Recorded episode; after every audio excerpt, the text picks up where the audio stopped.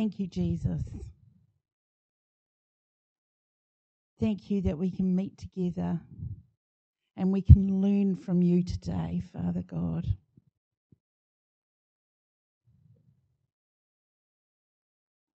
We just bless your holy name. We lift you up and we acknowledge your sovereignty in our life.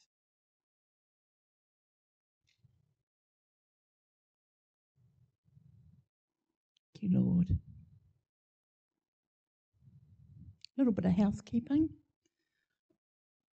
I just command any lying spirits that are in this building today to leave now in Jesus' name.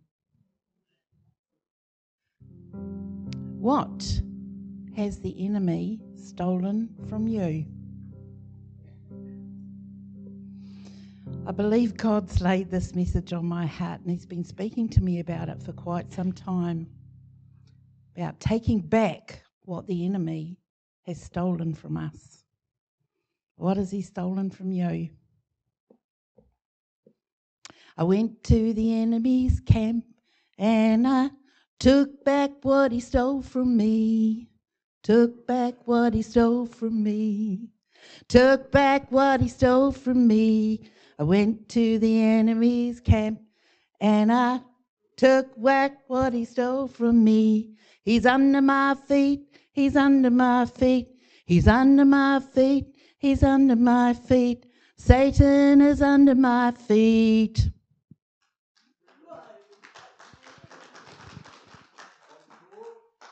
Okay.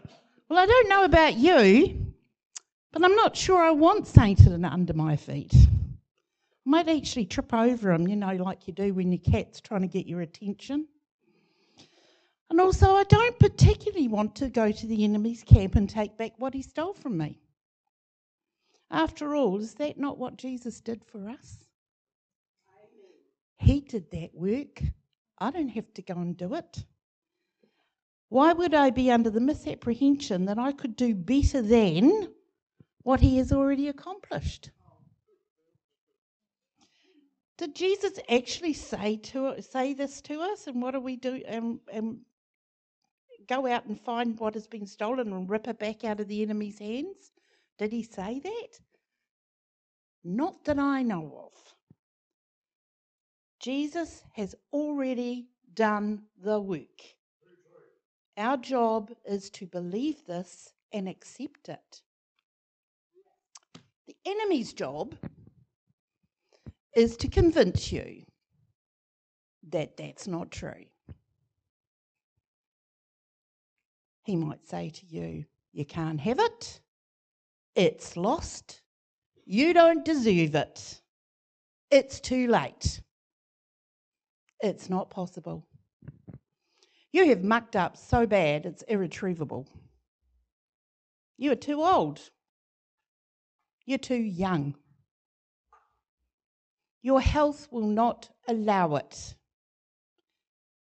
You will never be able to recover from the hurt. The grief that you feel will always consume you, and that you must simply live with it. You have been disappointing to God. You will never have enough money to accomplish anything you will always be in debt. The list is endless. He knows you very, very well. He knows which buttons will push you. Whatever he can fire at you, he will. Just going back a bit here. I was brought up in a God fearing Christian home with parents who loved God and who loved me. Don't get me wrong, there were lots of things not quite right in our household.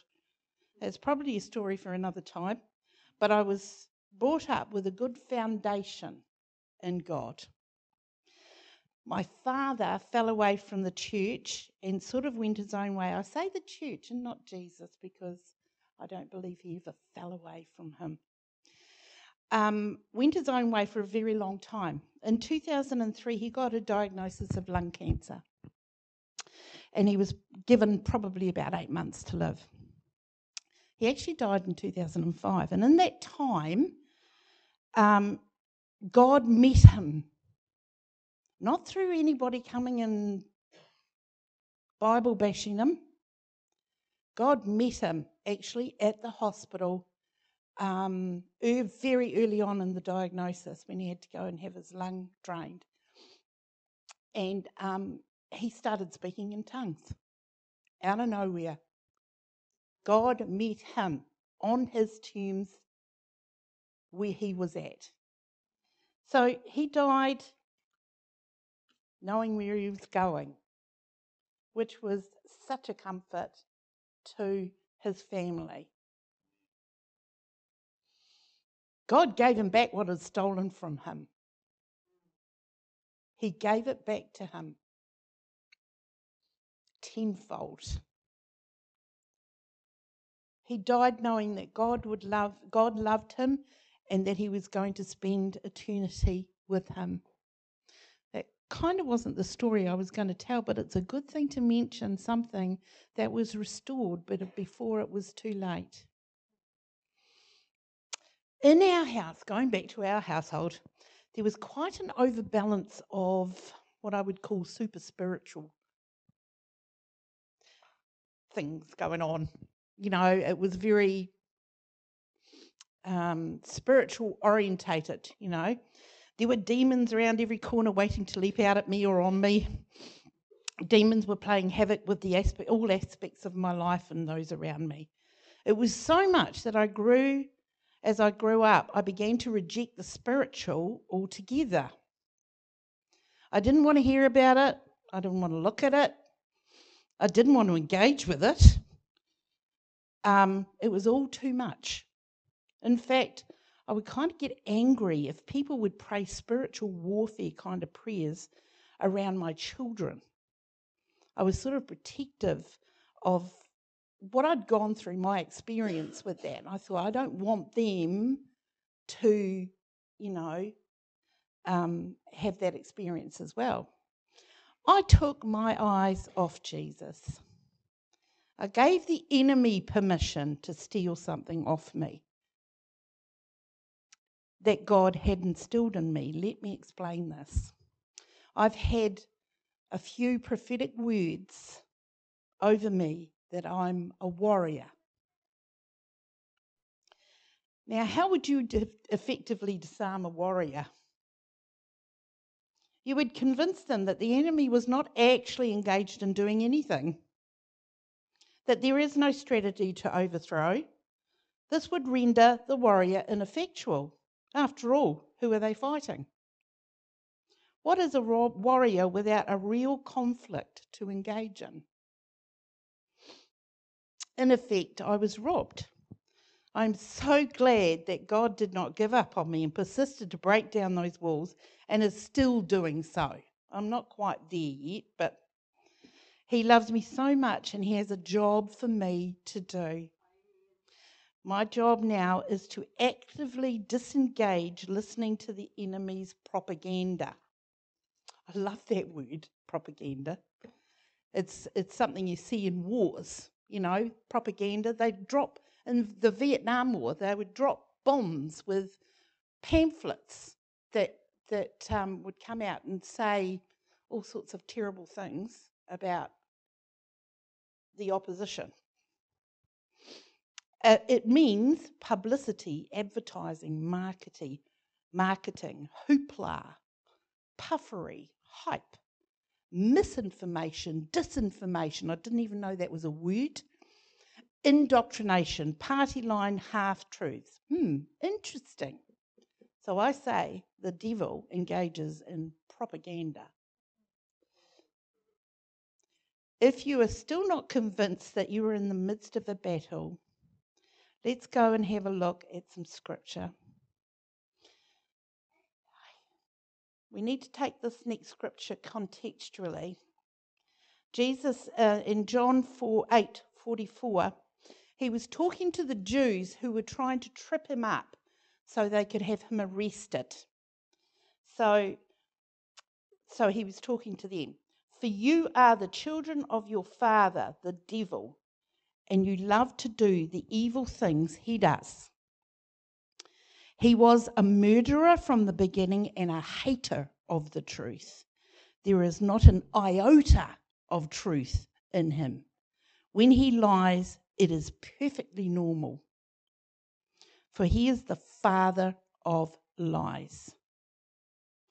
And so when I tell you the truth, you just naturally don't believe it.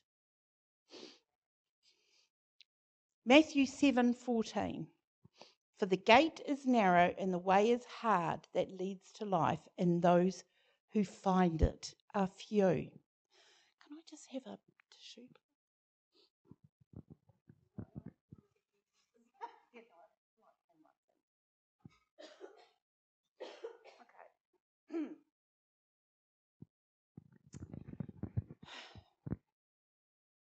I believe God gave me this little meditation for everybody here. Those who are listening, who will listen later on, this is for you as well.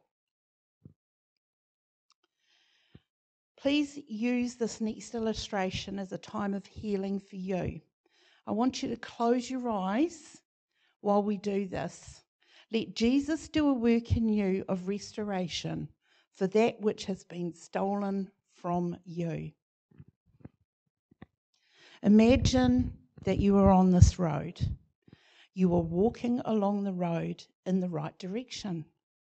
There are a few people walking alongside of you and before you and behind you. Jesus is directly in front of you. To the side of you and actually off the road is the enemy. He is keeping pace with you. Coming towards you is a huge throng of people going in the opposite direction. There are so many that they are actually blocking the way forward.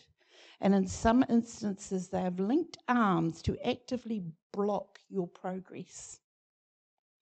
You notice that Jesus is unaffected by the huge throng and indeed is smiling at them and seems to be moving seamlessly through the crowd. While your eyes are on Jesus, you are able to move through the crowd without stumbling. To your side, the enemy has been continually talking to you. He is saying things engineered to take your eyes off Jesus, such as see this one that is walking with you? They've been gossiping about you. See the one that is coming directly towards you, they hate you and want to hurt you. See this crowd here? They are hurting your family and want to destroy your children. You are too tired to go on. Just stop and take a breather. No one cares if you stop. You stop for a moment. You put your hands on your knees like a runner would do who's winded, and you breathe deeply. When you look up, the crowd is still coming towards you, but you cannot see Jesus anywhere. You panic. To the side of you, the enemy is still talking. He never stopped. Jesus has left you behind. You will never catch up. He really doesn't care about you and yours. You have lost sight of him and you can never get that back. He continues with his rhetoric constantly and loudly. All these lies he is spouting to you sound quite believable, and you start to flounder, looking back over your shoulder and to the side, wondering which way to go. The enemy overplays his hand and says, Don't call out to Jesus. Something in you registers this as an out and out counter directive to what you know to be true. You stand in the middle of the road and you scream out, Jesus. Suddenly, just in front of you, where you last saw him is Jesus.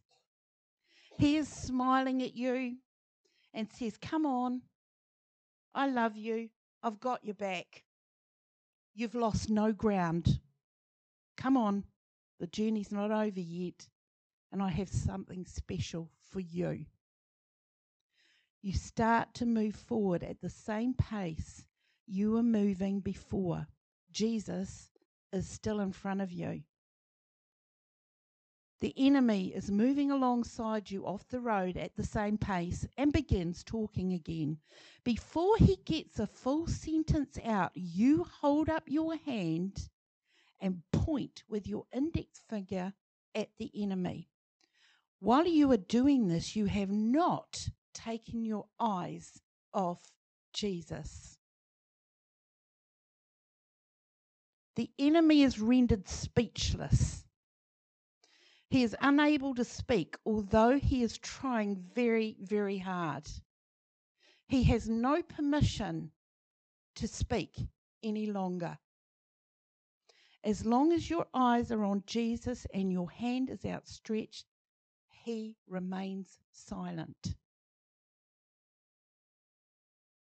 The enemy now changes his tact and starts to incite the people moving in the opposite direction to you to distract you with stuff that you may appeal to you.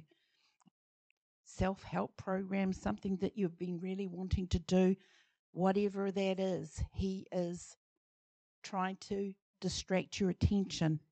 At the same time, some of those who are traveling in the same direction as you are trying to distract you also. You are steadfastly keeping your eyes on Jesus, but it's getting really hard to concentrate. You call out to Jesus for help. Jesus just raises his hand while he's walking and all is quiet. He says to you, It's not only storms at sea I can calm, and he laughs and he continues to walk on unperturbed. You are refreshed and you begin to breathe easier and even have a bit of a laugh with Jesus. Okay, you can open your eyes. All is restored and all is well with you. What has been stolen from you? The enemy can only steal what we give him permission to steal. How so? We give him permission when we indulge in our self pity, our resentment, our unforgiveness, gossip, self indulgence. I was listening to a guy called Francis Chan. Has anybody ever listened to him? He's so good. And one of the things he said in this was he said, We're living in a culture of that everybody on the planet now has an internet page about them. It's all about us. You know, we put our thoughts on this internet page, Facebook, you know, and, and we tell them what we've been doing through the day and what we've learned and blah, blah, blah, and blah, blah, blah, blah, blah. It's about us very self indulgent. I'm not knocking Facebook people. You know, I've got a Facebook page. Um, let's have a look. God can restore anything to you. Please don't look at your circumstances and say it's impossible because nothing is impossible with our God. Your restoration, this is very important. Your restoration and what has been stolen from you may not look like what is in your head. You may have a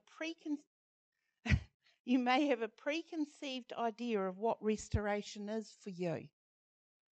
Please don't put constraints on God. He is more than able and willing to do what is best for you and yours. He will not give you back second best. Out of his storehouse, he will only give you the purest gold. When you pray for restoration and what has been stolen from you, relinquish your hold on the reins. Stop looking at those who have perpetrated the crime, whatever that is. They are not your enemy. This is very important. They are not your enemy. Your brothers and sisters are not your enemy. The enemies out in the in the in the world are not your enemy. There is one enemy. He tries to divert and say, Look what that person has done to you. Look how they've ruined your life. Chances are that person has been operating under huge amounts of lies as well. They are not your enemy. Your circumstances are not your enemy. He will try to get you to look at the perpetrator and not those and not those who held the metaphorical gun. He is the perpetrator and he will try to get you to look at the person who was holding that gun. If he can keep you looking at someone else, then you have effectively given him permission to continue operating. Forgiveness is one of your biggest weapons. It is so contradictory to the way the world works that it can only come from God. The battle over forgiveness is huge, and that's because it renders the enemy ineffectual. You know, we often say to ourselves, I just can't do I can't do it. I don't feel that. I don't feel that. The the weapon that um, that forgiveness is is so so potent that he will work on that probably more than anything else. Is your unforgiveness or your bitterness or your resentment of a situation that you've been put in. When you pray for restoration, what has been stolen from you, do not put conditions on this. Do only what the Lord tells you to do and nothing else. Nothing else. I, I, was, I was reminded of Sarai and Abram when they were waiting to have a baby. Okay? God had told them, you will have a child. But Sarai got very impatient with that and they went their own way with that. The consequences of that is now we have the Islamic nations. Right? That they eventually did get their promised child, but the diversion that they took has had lasting consequences down the line. So, don't put your own constraints on what God can do for you. Do only what He says to do. For those problem solvers out there, pull your head in. Consult your commander in chief. You cannot do it better than him. You are right in the middle of a battle, and only your commander can lead you out of it. Newsflash, you can't do it without him. So, Lord, I just pray. I pray, Father God, that you seal this message in our hearts. That you undertake with those who are hurting,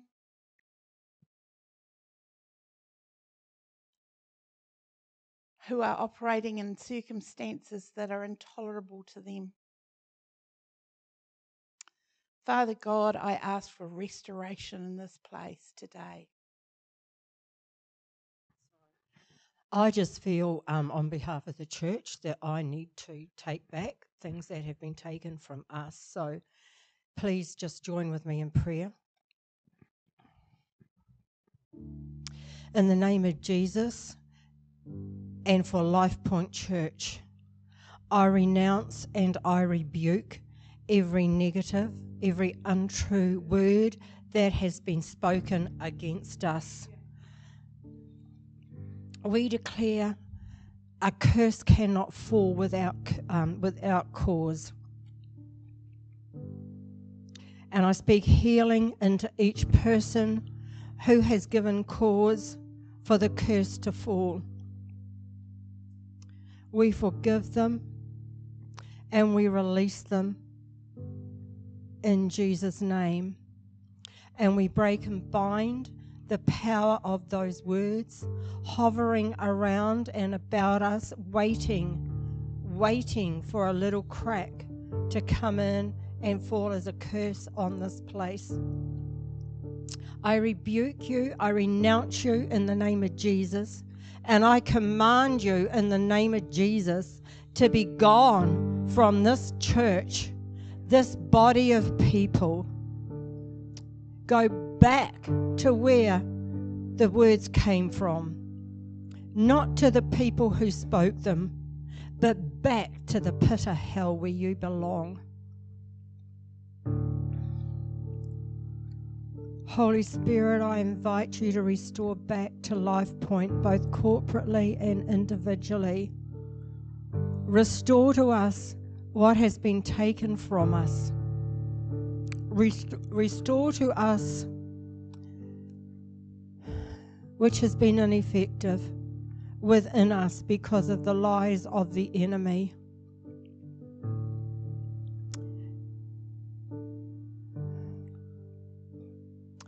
Thank you for your restoration. Thank you for your goodness toward us. Thank you for your faithfulness. And I thank you for this word of knowledge which you have given to Vicky, and she has um, been faithful to bring it to us this morning. Father, I pray for each brother and sister here in this room and who is listening that, Father God, they would truly embrace your restoration to them. In Jesus' name, amen.